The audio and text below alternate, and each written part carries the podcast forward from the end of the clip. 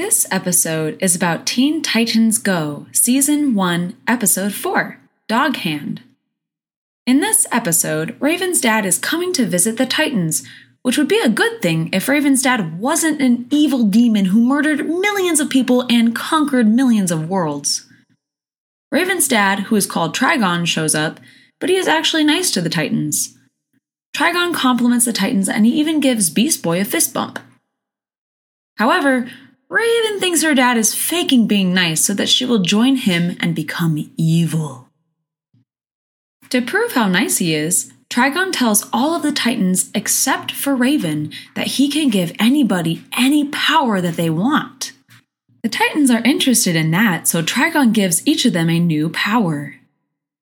Trigon gives Beast Boy the power to transform into anything. Maybe he should be called Shapeshifter Boy now. Trigon gives Starfire the power to speak like a teenager from Earth. Like, oh my god, that's like so cool, right? Trigon gives Robin a bodybuilder body with giant muscles. I guess Robin officially has a superpower now. Trigon gives Cyborg a dog hand. He literally turned Cyborg's hand into the head of a dog.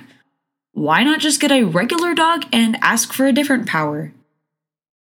The Titans tell Raven that Trigon is a good guy because he has been so nice. Then Trigon says that all of Raven's friends have to die. Then the Titans are like, never mind, Raven was right, Trigon is evil, let's fight him. Then the Titans use their new powers to fight Trigon.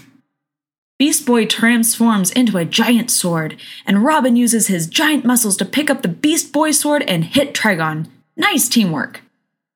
Cyborg uses his dog hand to bite Trigon. Good dog.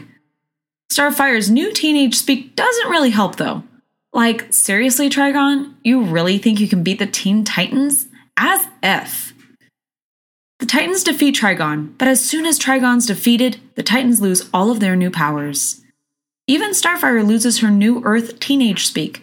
That's like totally not fair, Trigon. And that's the end of season 1, episode 4 of Teen Titans Go.